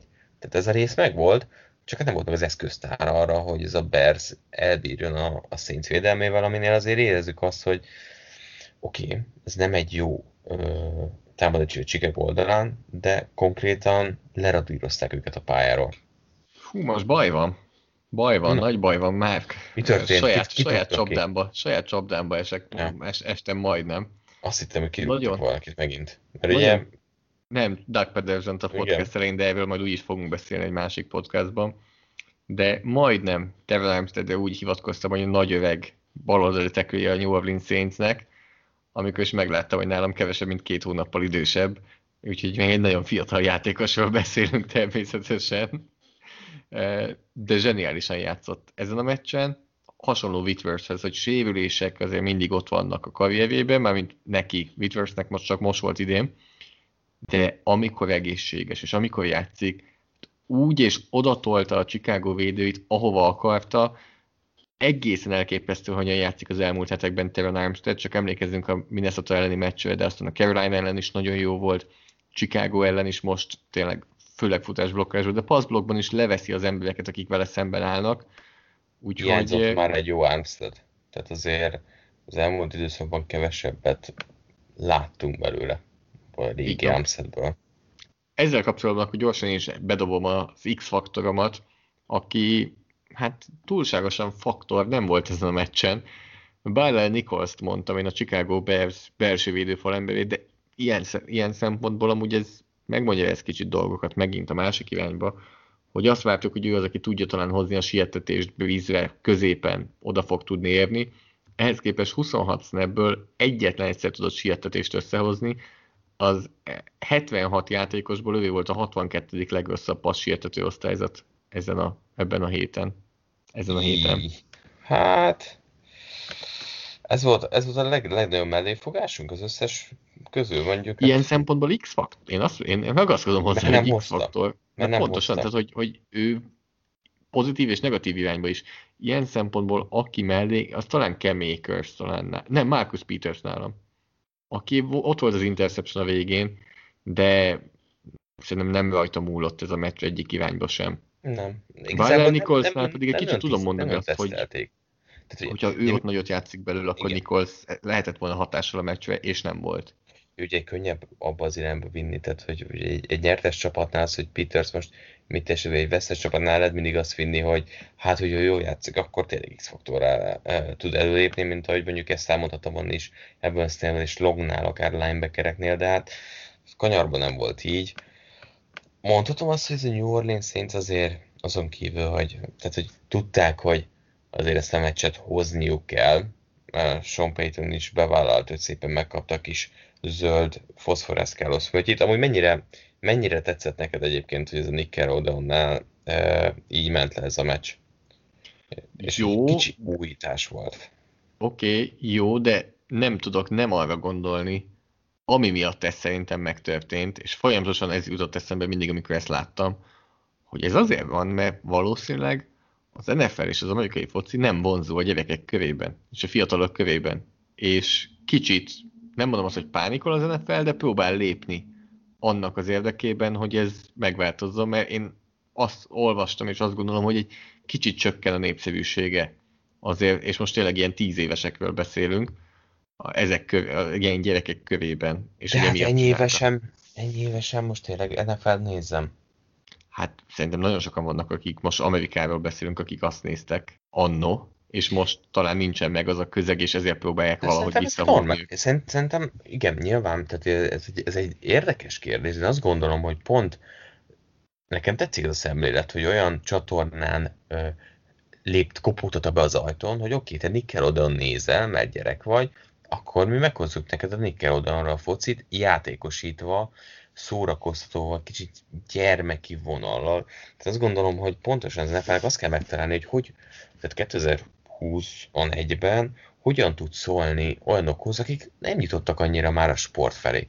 És szerintem egy sportot nem lehet ennél jobban elvinni más oldalra, mint hogy, mint hogy fiatalon olyan élményeket hozol bele, hogy a spongyabob van a két póznak között vagy, vagy tényleg e, ilyen filterek kerülnek a pályára. Azt gondolom, hogy szerintem ez egy kreatív kezdeményezés, nyilván ezt minden héten nem lehet elsütni, de arra jó, hogy a következő alkalommal, amikor az a gyerek látja a focit, akkor már, már van egy olyan alap, egy, egy, egy olyan élmény, ami ezzel tudja társadalni később a, a dolgot. És, és szerintem nagyon sok sportnál, ez egy fontos pont, hogy, hogy nem a sporton keresztül tudsz már szólni az új közönség felé, mert ha nem érdeklődik, nem fog találkozni a foci meccsel. Amúgy ez mennyire érdekes akkor, hogy, hogy ez pont így ugye ez a napon történt meg, hogy elkezdték visszahozni a gyerekek kedvét az NFL-hez, és elkezdték visszahozni a Cleveland Browns kedvét az NFL-hez. Igen, mondanám, hogy azért azon a, me- azon a meccs jobban járt volna a Nickelodeon, mint a Chicago New orleans mert itt azért annyi TD nem volt. A hét meglepetése. Az Kezdem a tippjeinkkel. Kimondhatjuk. Ami amit... Minek? Vagy inkább nem mondjak? Minek? Itt most mind a kettő, mind a kettő ugye azt mondtuk, és mind a kettőn háromból nulla. Ez ugye mindkettőn azt mondtuk, hogy a Pittsburgh nyer, mindkettőn azt mondtuk, hogy a Pittsburgh több mint 6 ponttal nyer, és mindkettőn azt mondtuk, hogy 47 és félnél kevesebb pont lesz, úgyhogy végül a Browns egyedül több pontot szerzett ennél. Ezt az egész beszélgetést... Skorigami. Fontos, újabb skorigami van, és uh, pont egy podcast előtt poénból bedobtam az zőnek, és, és, és megnézte, és kiderült, hogy tényleg nem volt még eredmény. nagyon-nagyon vissza kéne talán menni szerintem az alapokhoz, hogy erről a mérkőzésről beszéljünk. Tehát, hogy ez a meccs, ez, ez nem a, nem a Heinz Fielden indult. Tehát, hogy ez a Cleveland Browns, amin keresztül ment azzal, hogy Covidos lett a vezetőedzőjük, hogy Joel Bitonio Gár nem játszott, hogy napokon keresztül nem edzettek, hanem online meetingeken készültek a mérkőzésre.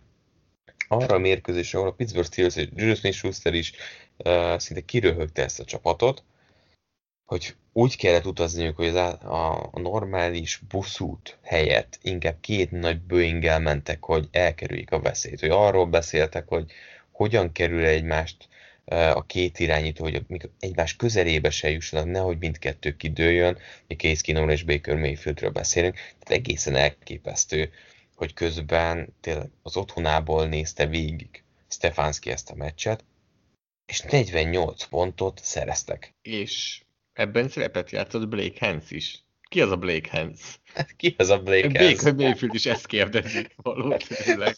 Ott mutatkozott be, be neki az öltözőben Blake Hensnek. Múlt heti meccsen volt először a Blake Hens, aki egy támadófal ember, akit a New York Jets gyakorló csapatából hoztak el múlt héten. Tényleg ajánlom mindenkinek, hogy nézzen utána ennek a történetnek, mert egészen elképesztő, hogy idén mikre kell, hogy gondoljanak a general managerek, mert hogyha egy játékos repül, és repülőtéren van, akkor lenullázódik a tesztjei száma, és újra kell, hogy öt napon át teszteljen, viszont hogy a kocsival megy, akkor nem nullázódik le, ez olyan játékost keresett a Cleveland, aki kocsi úton oda, oda tudott menni, ez egészen elképesztő, és megtalálták Blake Hens-t, a New York Jets támadó falemberét, Aki akit tavaly volt a Clevelandnél? Valamikor nem, volt. soha. Buffalo Billsnél volt. Az az érdekes, hogy itt nézem az adatlapját, és Buffalo Bills draftolta, mert vitte el draftolatlan újoncként, és egy Jacksonville mezben mosolyog itt éppen a képen, amit nézek. Most a Jets gyakorló csapatában volt, jelenleg pedig a Brownsnál van, úgyhogy szépen halad a felé, hogy az összes, összes csapatot megjárja. Rákerestem most éppen egy Washington football tímes mez dobott föl. Nem tudom, hol nem játszott még Blake Hens lassan. És, és ez a meccse játszott végül. De ugye múlt héten csatlakozott a csapathoz, a meccsre, ami előtt megint csak virtuális edzés volt, most a meccsen ő nem játszott múlt héten, és utána azóta nem volt együtt edzése a csapatnak, tehát tényleg szó szerint Baker Mayfield elő most játszott, elő, most, nem, nem most játszott, most találkozott először a meccs előtt, és a végén, mivel megsérült Michael Dunn, aki a Covidos Joel Bitonio helyett játszott, így Blake Hansnek 14 snapbe be kellett mennie, szó szerint Baker Mayfield biztos vagyok benne, hogy nem tudja a vezeték nevét, vagy nem tudta a meccs végén. Ugye volt vele egy interjú, mondta, hogy Dan jól, Michael Dan nagyon jól játszott, és volt egy srác, akit Blake-nek hívtak, aki az, a meccs előtt mutatkozott be nekem az öltözőben, ő is jó volt. Egészen hihetetlen. Na, már tényleg neked amúgy volt ilyen? Minden hogy tudtam a... meccsen így nem. ránéztél valakivel, főleg mondjuk támad oldalon, és így nézted, hogy hát őt még nem láttad edzésen, nem. ő nem tudod, hogy ki? Nem, nem. Tehát ez, ez egészen hihetetlen. Tehát ilyen sztori, tehát ez, ez még a 2020-as évnek így a, a, a maradékából uh, jött át 2021-re. Óriási sztori, és hát Baker Mayfield is egy igazi tróger, szóval, hogy, hogy is az, a, az az interjú, a meccs végén uh, adott. Hát de menjünk. Azt hiszem, hogy Marcus Pancival akartál beszélni. Hát igen, ugye Big Bennek a legnagyobb barátja talán a csoportban azért tisztán látszik. Ugye együtt könnyezték meg a, a kiesést, eléggé szívére vette Ben Ratlesberger.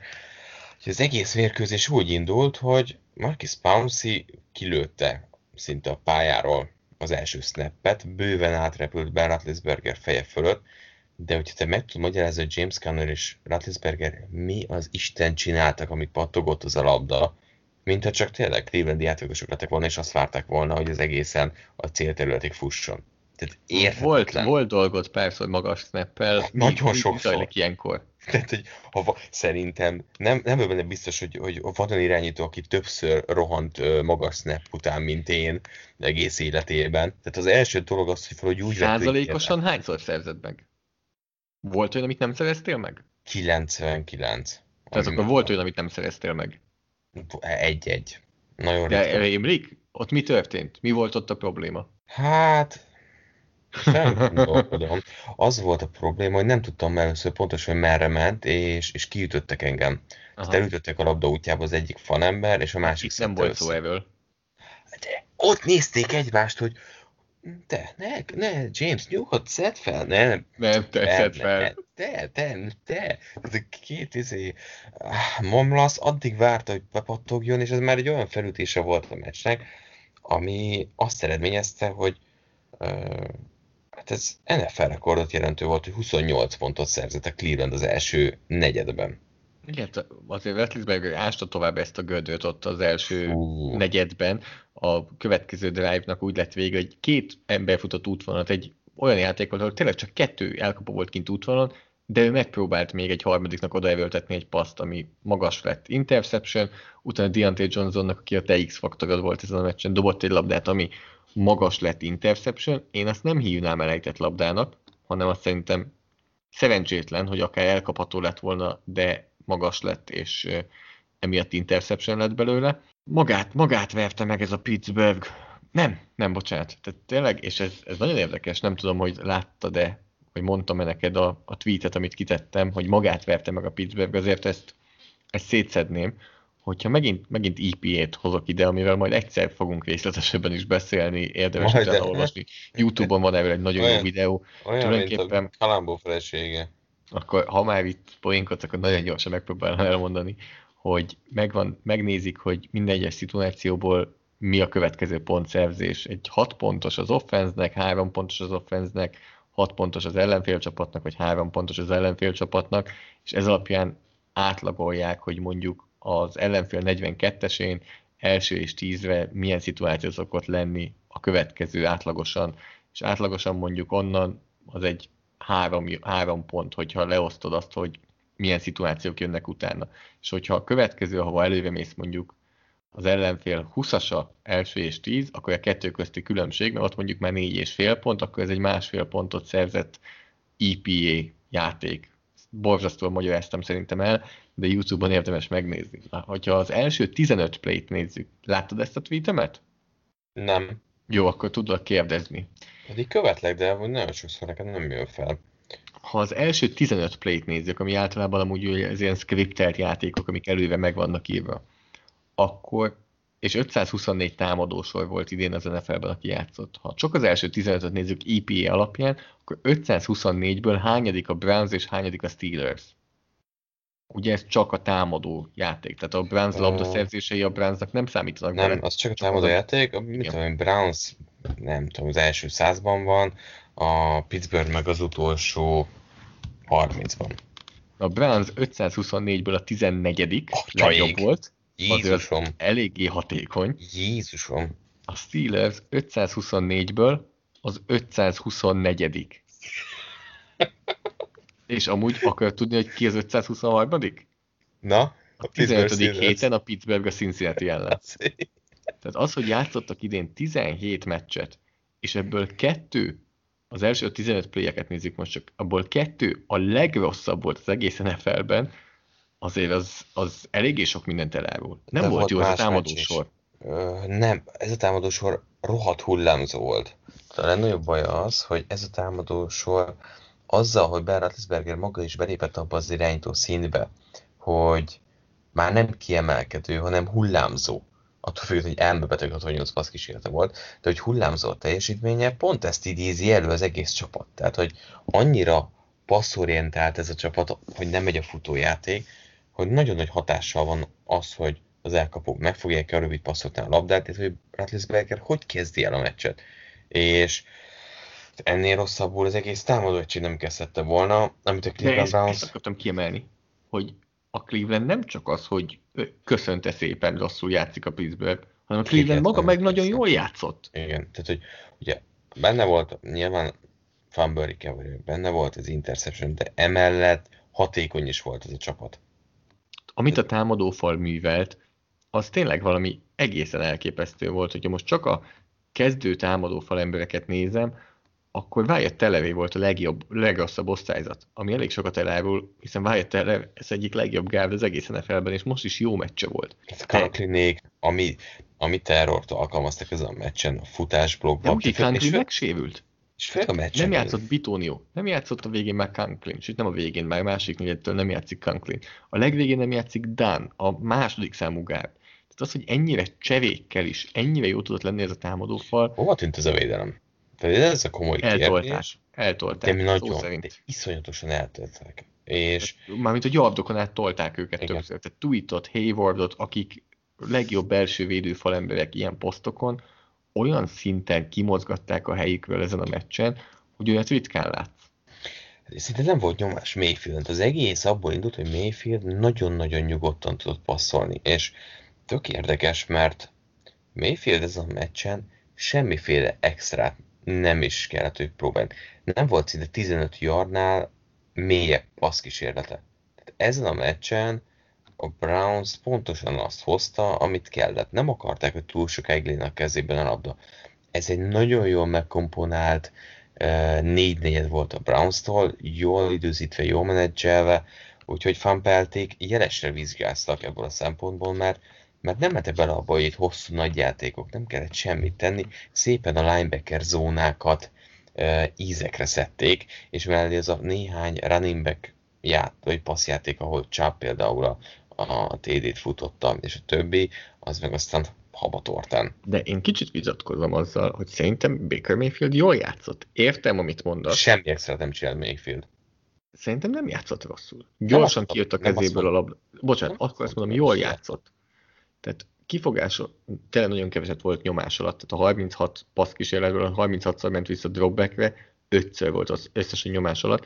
Ez kicsit annak is köszönhető, hogy sokkal gyorsabban megszabadult a labdától, mint szokott, De azt mondom, hogy amikor egy Garoppolónál, vagy egy Goffnál, vagy adott esetben egy Bradynél, vagy egy Riversnél, azt látjuk, nem az idei Bradynél, hanem Patriotsos Bradynél, hogy 8-10-12 yardos passzokkal megy végig a pályán, akkor Baker Mayfieldet is dicsérjük meg, amikor egy ilyet megcsinál, úgyhogy hiba nélkül. Általában az a baj, hogy Mayfieldnél még ebből is szokott hiba menni, de most szerintem ez egy jó teljesítmény volt. Igen, nem volt benne a mélységi passz, de attól még azért bőven voltak 10 yardnál hosszabb passzai, voltak azért... Hát, túl sok nem volt.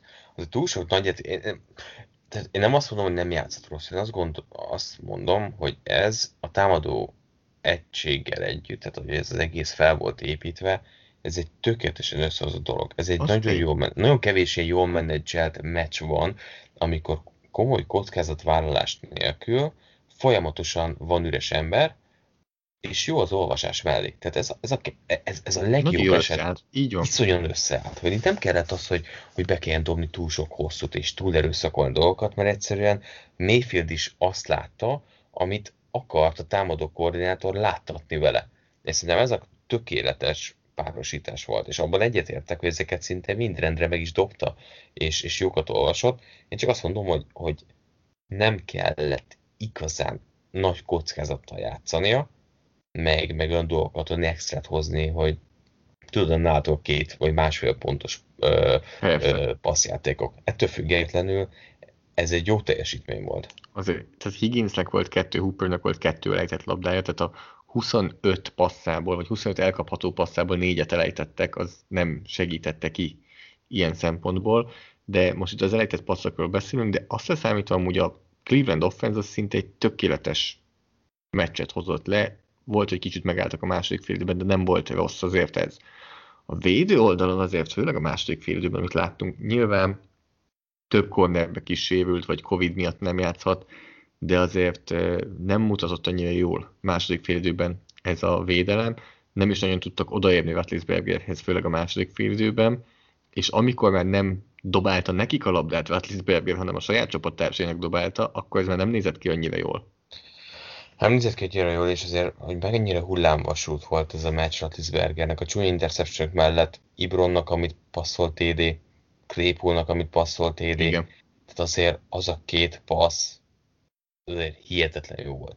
Tehát a Ratlisbergernek ez egy óriási hullámvasút volt, és, és, és négy interception dobni egy rájátszás meccsen, ahol kikap a csapat, ez nem véletlen, hogy megkönnyezte Ratlisberger, mert ő is tudja az utolsó utolsó próba volt ez talán neki? Nem tudom. Mit gondolsz, marad egyébként? Szerintem nem kéne, de a fizetési sapkában borzasztóan áll a Pittsburgh. Fú, Olvastam egy olyan olvastad, cikket. Hogy mennyi, mennyi a, az ő hát fizetése? Pont az, hogy az ő, ő szituációjában állnak borzasztóan. 41 millió. Igen. Igen. Hogy uh, olvastam egy olyan cikket, vagy nem is cikk, hanem csak a szalag címet olvastam, hogy aki azt mondja, hogy Ratlisberger-től meg kell válni, az nem emlékszik, hogy milyen volt Pittsburghben az irányító helyzet 83 és 2004 között. És én így ülök, olvasom, és most ezt tényleg leírja valaki, aki pénzt kap azért, hogy cikkeket írjon. Ezt nem is értem ezt a logikát. Ez Tehát Breeze soha ne vonuljon vissza, mert borzasztó volt a Saints helyzete előtte.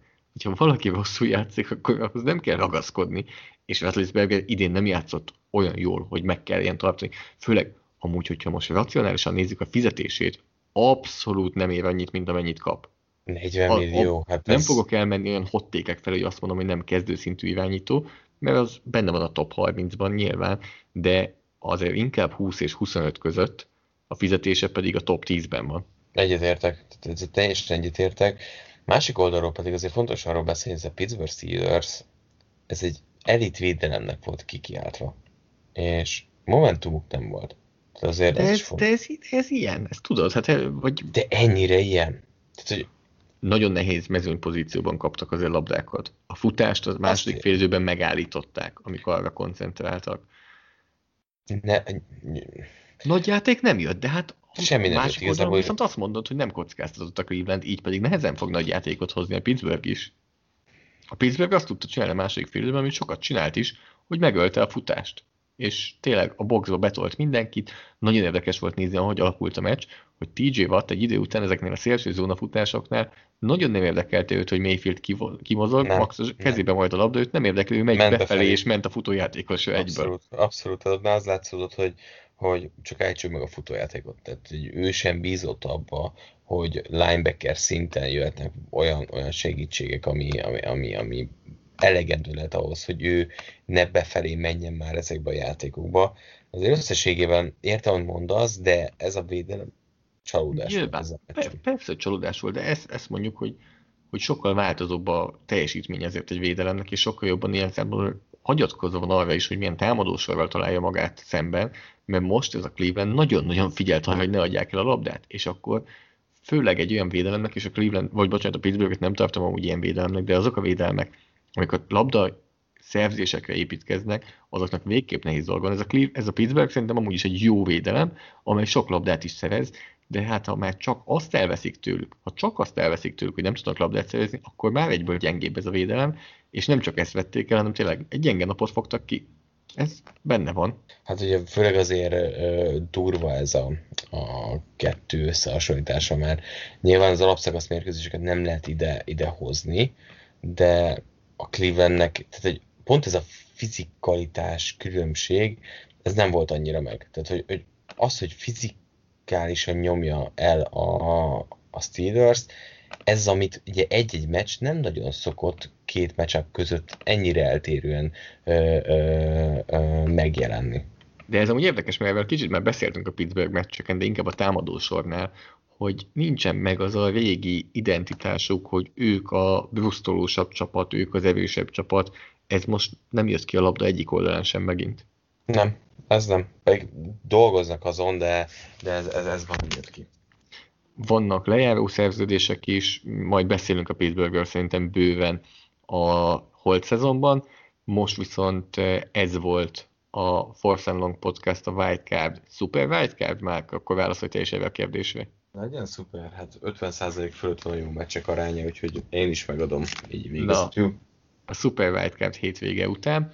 Ha esetleg még nem tettétek volna, akkor lájkoljátok a Facebook oldalunkat, mert ahogy említettem el múlt héten, és ott lesz majd egy, egy meglepetés nem sokára, illetve elértek minket ugye Soundcloudon, Twitteren, Twitteren Márkot a Benchics 05 néven, engem a PFF alson Zoltán néven, nem sokára jövünk majd még egy podcasttal, amiben beszélünk már a Divisional rájátszás hétvégével, azaz a négy meccsről, amit majd most hétvégén fognak rendezni, úgyhogy érdemes nézni a SoundCloud, Spotify, iTunes-t, hogy lássátok, hogy mikor jön ki a podcast. iTunes-on nagyon közel vagyunk a 100 értékeléshez, hogyha segítetek öt csillaggal, hogy elérjük ezt a 100 értékelést, azt hiszem 92-nél vagyunk, akkor ezt nagyon megköszönjük, és elbúcsúzunk, de most tényleg nem sokára jövünk újra. Úgyhogy sziasztok! Sziasztok!